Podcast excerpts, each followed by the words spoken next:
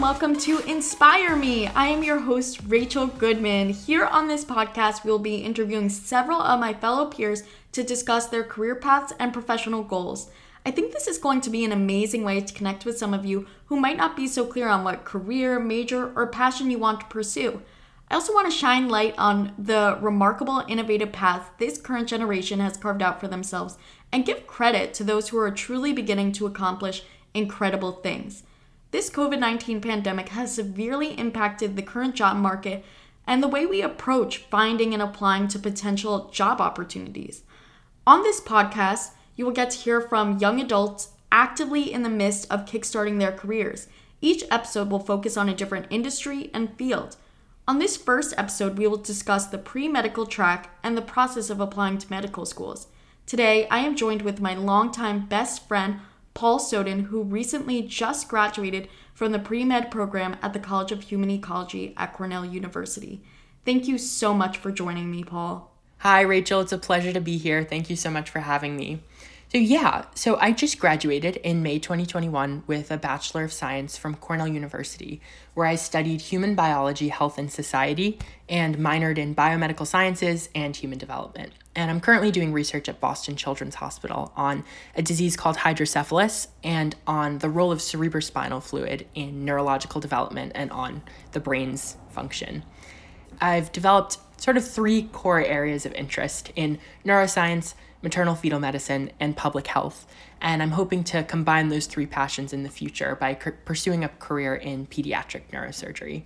That's amazing. Can you tell me more about these key experiences you had in college that solidified these three areas of interest of yours? Yeah, so my er- my interest in neuroscience stretches way back to middle school and, and high school, and I actually did a science research program in high school. I was studying the effects of stimulant versus non-stimulant medications on the academic behaviors of children with ADHD. This study showed me both that I was really passionate and excited about neuroscience, but also that there were other variables that needed to be taken into account when studying medicine and, and biology. There's not only the biology, the, the underlying neuroscience, but there are also social variables that can influence um, how patients respond to medications, how patients are diagnosed, what patients are diagnosed.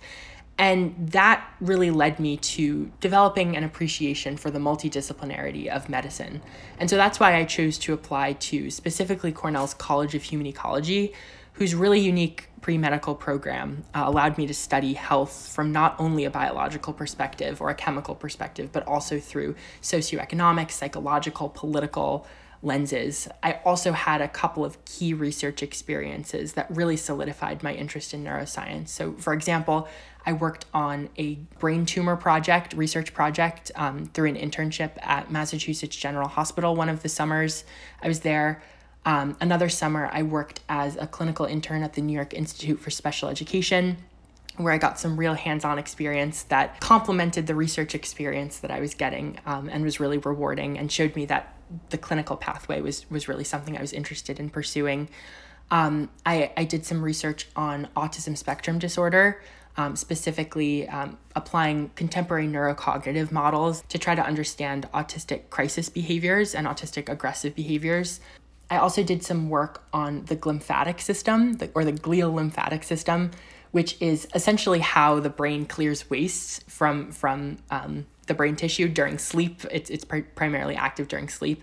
I did some research on that, and then um, also more recently, I've been doing some work on reproductive immunology um, and specifically trying to understand some immunological events that happen at the maternal fetal interface during pregnancy that might predispose developing fetuses to neurodevelopmental disorders like autism. So those are that's just a very broad overview of some of the stuff I've been up to.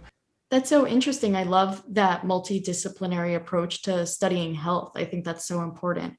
And you mentioned working at Mass Gen. Can you tell me a little bit more about how you were able to get that research opportunity and the research you did there? Yeah, definitely. So something I'll, I'll say to anyone who's interested in, in doing research or, or being pre-med in college some of the, the research internship programs for over the summer can be very competitive and it can be very difficult to get them. One strategy that i used to try to help myself stand out was actually just sending cold emails to people. You know it's important to apply to established programs as well but also just how i got my internship at mass general was just sending cold emails that were concise but thoughtful in all different fields because you know it's really hard to stand out in a stack of cover letters but when you personally email someone when you've clearly done your homework and are very concisely articulating some of their work why you're passionate about their work and how you know working in their lab or in another field how working with them uh, might it help advance your career. Yeah of course. Do you typically keep those emails like short and sweet? I know a lot of people have told me to do that or you kind of delve into why you're passionate and why their work really compels you? Do some research on the publications from this lab and, and very concisely in like a sentence or two describe a recent publication and how how why you're interested in it, how an opportunity in, in their lab could potentially help you along your career path. And then very quickly talk about some of your qualifications maybe in a sentence or two and attach what i would do is just attach my resume and say like i would be more than happy to talk about this opportunity in in like a, a zoom meeting or, or some sort of meeting in the future um, and leave it at that. And then leave it to the interview to talk about to really go in depth about why you're so passionate. Just getting your foot in the door um, does not require really lengthy emails. Usually that that annoys people. How do you find their emails and contact information because that's something that I've really struggled with when people tell me, "Have you tried reaching out to so and so?" like or you know, even naming like really influential people in a respective field, like how do you find their contact information? No, that's such an awesome question. No one really tells you how to do these things. You're sort of on your own yeah, at the beginning. No. So literally what you have to do is just if you're if you're looking in the research field every lab will have their own website um, with a list of both their publications but also the pi or the principal investigator who's the head of the lab uh, his or her contact information along with the contact information of other people in the lab. So usually there will, there will always be an email sometimes a phone number. It took me years to i wish i had learned that, that this was something that pe- people do and that is effective sooner um, because once I started doing it, I really started advancing and getting places. Just taking that chance, I think, and step is super like, I think that's just the most important thing you can do. I agree. Yeah. So, can you tell me more about your research at MassGen? I know we got a bit sidetracked, but um, I think your research on glioblastoma and developing new immunology therapy treatments are so fascinating. Yeah, so just for a broad overview, I was working on a with some of the postdoctoral researchers who all have their PhDs and who are just full-time researchers there. So I was working with a couple of them on their studies and without going into too much detail, in one of the studies I was working primarily with mice. So what we did was we got patient samples of first of all glioblastoma is a type of brain tumor. So what our lab was doing was getting um, patient samples of the tumor, so cancer cells from actual patients that neurosurgeons at the Mass Gen hospital were removing. And then what we were doing is we were taking immunocompromised mice, which don't have an immune system, so they can't recognize those patient cells as foreign, so they can't attack them. And we were injecting them into the, the mouse's brain and developing a glioblastoma in that mouse so that we could have a model of glioblastoma. And then we would just test different therapeutics that the lab was developing. I primarily was learning how to make these models and stuff like that, and, and learning about the logistics of how to run an in vivo, meaning in a, ma- mouse model. And then also, I was doing some in vitro work, which essentially just means cells in a dish. So we were taking those patient samples um, and culturing them in like in dishes so instead of injecting them into mice and then also doing some some drug trials and also trying to study the role of different compounds that are typically in the brain so neurotransmitters and stuff like that on the growth and and survival of cancer cells. How, how did this experience at massgen and that research help clarify your path for everything that you wanted to pursue? What i'll say is i've I've had my heart set on this particular field since I was very little. I've always been very drawn to neurosurgery in general and, and just neuroscience. So I, I definitely, it was a reaffirming experience because I, you know, it reaffirmed just how fascinated I was in this. And I also forgot to mention that I was fortunate enough to be able to shadow some of the neuro oncologists who worked at Mass General, who worked with actual patients with glioblastoma, with astrocytomas, and then some other congenital defects, um, congenital disorders that are associated with tumors of the nervous system. You know, it was just, it was fascinating. One thing that it, it really did do was sort of spark my interest in research. I, I had been doing research for some time, both in high school and in other labs at Cornell, but like this experience in particular just showed me how how meaningful it can be and how translatable some of the results can be into therapeutics. So it's sort of sparked my passion for research, I would say. What is it that you're super interested? What's the ultimate goal here? You know, that's a great question. And this definitely might change. I, I won't say this is set in stone, but for a while now, I've been particularly interested in cerebrospinal fluid, which is the fluid that bathes the brain and the spinal cord. Um, and it's it's literally like a water-like fluid, and no one really knows about it in the set in like lay people in general, but also like in the scientific community for a long time, the CSF was just sort of ignored, or, or like the neural circuits in the brain were primarily studied. I'm very interested in both in the basic science of like how the CSF contributes to brain function in general, but then on the clinical side, also disorders um, that involve dysfunction of cerebrospinal fluid circulation through the brain. So, my ultimate goal for, for right now, what I'm really passionate about doing in the future is uh, specializing in treating congenital conditions that involve disruptions of cerebrospinal fluid um, circulation within the brain. Because of that interest, I've been drawn to a couple of different research experiences. So the the work I'm doing now at Boston Children's Hospital is in a lab that that really specializes in, you know, both in hydrocephalus and in the role of cerebrospinal fluid. You know, I love the clinical side, but it's also frustrating because for all of the things that we do know and for all of the breakthroughs that we have had in medicine, there are also so many things that we don't know and so many diseases that we can't treat, like glioblastoma and and even hydrocephalus, the treatments are not very are not very good for the condition right now. And so that that w- is frustrating, I can imagine. I definitely am trying right now. That's primarily why I'm doing this research experience before medical school. I'm trying to figure out the role that I want research to play in my career. I definitely want it to play some role, but do I want to run a lab? What kind of research do I want to do? Basic science research, which is what you were saying, like trying to figure mm-hmm. out really the biology of the system, or do I want to do what's called translational science research, which is translating that basic science research into novel therapeutics? Or do I want to do clinical research, which is literally testing those therapeutics in human patients and reporting back to the, the both the FDA potentially and to um, the the translational labs. I'm so interested in your autism research, and I know you have a younger brother that's autistic, and I was just wondering to what extent does your personal life and interests influence what you get to read? My interest in neuroscience isn't influenced that much by my personal life. I've just always just genuinely be, been so drawn to it.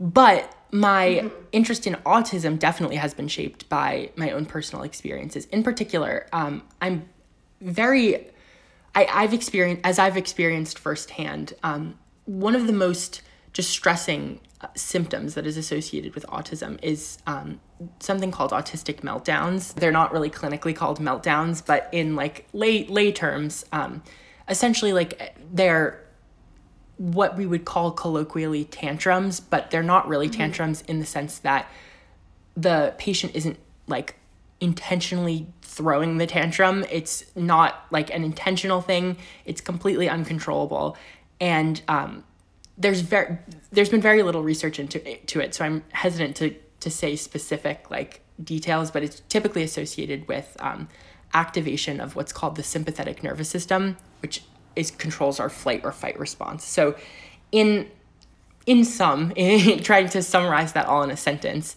um, I've seen cl- up close and personal that it's extremely distressing to deal with um, a, a family member who you love who mm-hmm. for reasons that are out of their control are throwing this this tantrum in public for no apparent reason you know as i became trained in science i tried to look through the literature and figure out if there has been any research on this. And there definitely is research on trying to develop proactive methods and like wearable technologies to try to soothe and prevent meltdowns.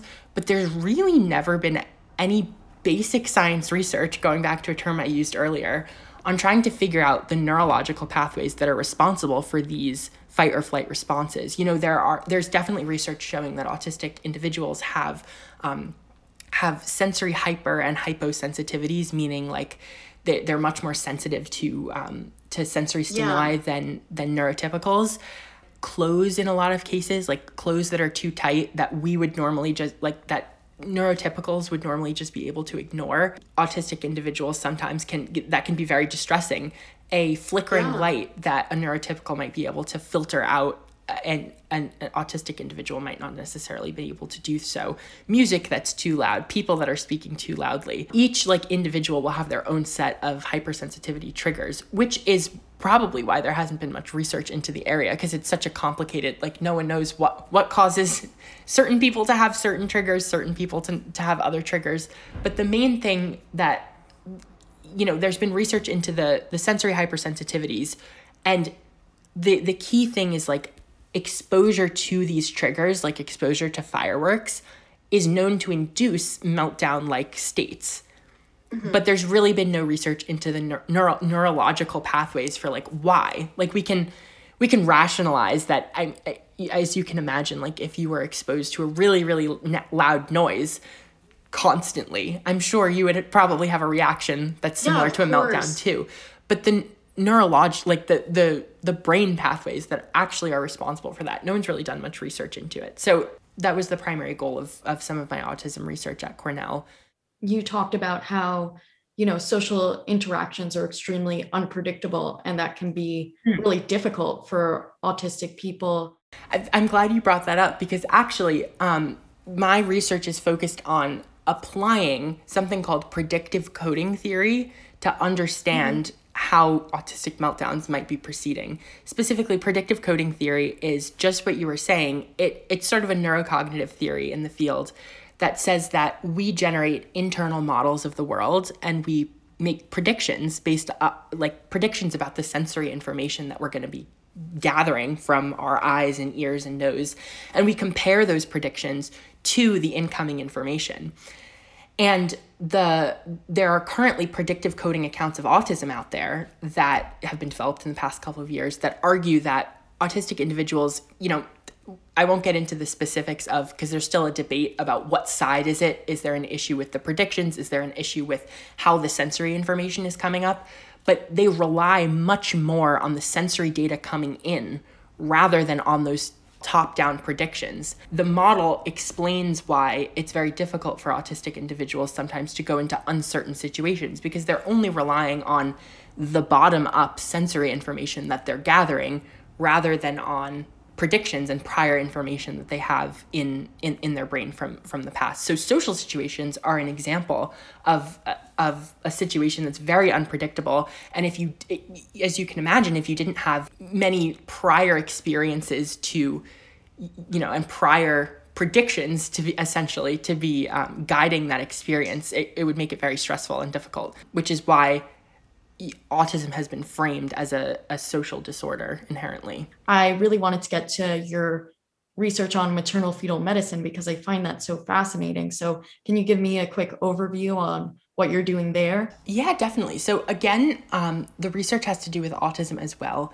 Um, for a really long time, y- you know, an interest in neuroscience often comes with an interest in development because the development of neurological pathways happens during pregnancy, during infancy, and during early childhood, um, which is why my human development major came so in handy. And so I've always been really fascinated about the role of maternal physiology and maternal health in neurological development um, during pregnancy. How this project started actually was I was in a maternal child nutrition class um, at Cornell, and I we had to write a term paper for the class. I, I also have an immunology background, so my minor in biomedical sciences included quite a bit of immunology coursework. In my immunology classes that I had taken before, I learned quite a bit about reproductive immunology, which is essentially the idea that a fetus, a developing fetus inside a mother, um, it contains paternal components, meaning like components from the father, cellular uh, components, that technically should be recognized by the mother's immune system as foreign. But there's this whole field of, liter- of, of research devoted to the fact that the fetus is not recognized as foreign, like a, a, transplanted kidney or transplanted liver might be. For nine months, the fetus is allowed to grow. So I, I found that a really interesting perspective, and I always kept that in the back of my mind. And there are specific immune cells in the placenta. You know, this is an emerging area of research, so uh, there's it's un, still unclear as to how the immune system exactly does that but there are um, a couple of key immune systems, such as uterine natural killer cells, as an example, that are in the placenta that play an important role in that at that maternal fetal interface from you know facilitating placental development preventing the immune system from attacking the fetus and just coordinating pregnancy events overall. And so get with that in mind that was sort of the experience the the knowledge i was going into the maternal child nutrition class with and in the nutrition class, um, we had to write a term paper. And I, I was kind of racking my, my head for ideas, for, you know, creative ideas about how I would explore some issue in maternal child and nutrition, potentially from my neuroscience background or from my immunology background. There's an association between uh, maternal obesity and autism risk. So it, it's been correlated that mothers who are obese are more likely to give birth to a child who goes on to develop autism um, than compared to lean women. And also, the, the, the problem is that there aren't really many like mechanisms to explain why that is what's happening there what's the what's the rationale for why why that's happening and um so where my sort of pro- my term paper came in was I took that reproductive immunology background and I did a literature review and I f- realized that there are a couple of similarities between obesity, between a, a couple of other um, maternal conditions in which there's chronic inflammation.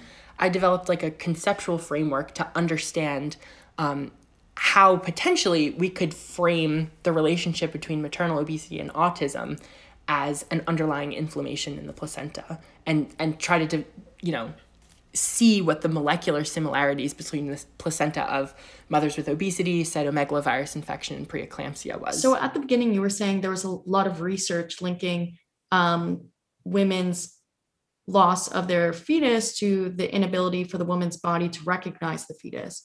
Mm. Um, so that's so interesting. And you said that could be potentially partner specific as well this field of research is absolutely fascinating. There have been studies showing that women who have um, recurrent uh, spontaneous abortions, it might be that the mother is developing an immunological reaction to paternal antigens that's partner specific. There's been some very interesting epidemiological evidence showing that the maternal immune response to a fetus might be partner specific in that the mother's immune system might be recognizing specific markers on the fetus that are from from the the father. Wow, that's really interesting. And just to wrap up here, so um, can you just briefly take me through what your path is going to be, your ideal path? So what you're doing now and going forward, applying to medical schools, taking the MCAT, residencies, all of that. Can you just briefly take me through that um, for you know younger people that are aspiring to become a physician or doctor and you know might not be so clear on what the path entails starting in high school if you're interested generally in in the pre-medical track i would start right away with a science research program that experience was really helpful in establishing my interest in um, science in research and in giving me the tools that i needed to uh, to do more advanced research in college. So I'd start right away with that and also potentially volunteering. I, like I volunteered in a hospital in high school and that was really helpful. And then throughout college, um, I, you know, pursued very specific clinical opportunities um, that, that were interesting to me. For example, I did that New York Institute for Special Education clinical opportunity in my first summer after freshman year. And there I was able to interact with a, a, number of different children who had a number of different conditions for like autism. Like um, I, I, met with children who had brain tumors, who had um, congenital um, neurological deficits, who were blind because of glaucoma, a, a variety of different things. And that really helped set up all of my future research experiences because it showed me the clinical conditions that I was interested in. And then I pursued research opportunities that were specific to those. So I did brain tumor research the next summer. I've done lots of autism research. I, I also, mm-hmm. we didn't talk about it today, but I also did some work on glaucoma. I think having like a, a key clinical experience to inform the diseases that you want to study further through research, I think that was very helpful. Um, mm-hmm. But on a more high level path, obviously also trying to get involved in leadership opportunities um, and stuff like that, that that you're very genuinely interested in. So for example, I talked about the multidisciplinary perspective on health and, and, and medicine earlier. So I didn't just want to have the, this bio, biological experience. And one extracurricular that I've that I've done over the past couple of years is I developed a um, a nonprofit organization called Community Health Ed that aims to deliver location specific information about healthcare resources to different communities throughout the United States so many people a don't have accurate information about like a- accurate scientific information about medical issues as we've seen throughout the COVID-19 pandemic. How it's like helped me is it's helped me develop my interest in public health and express my interest in public health.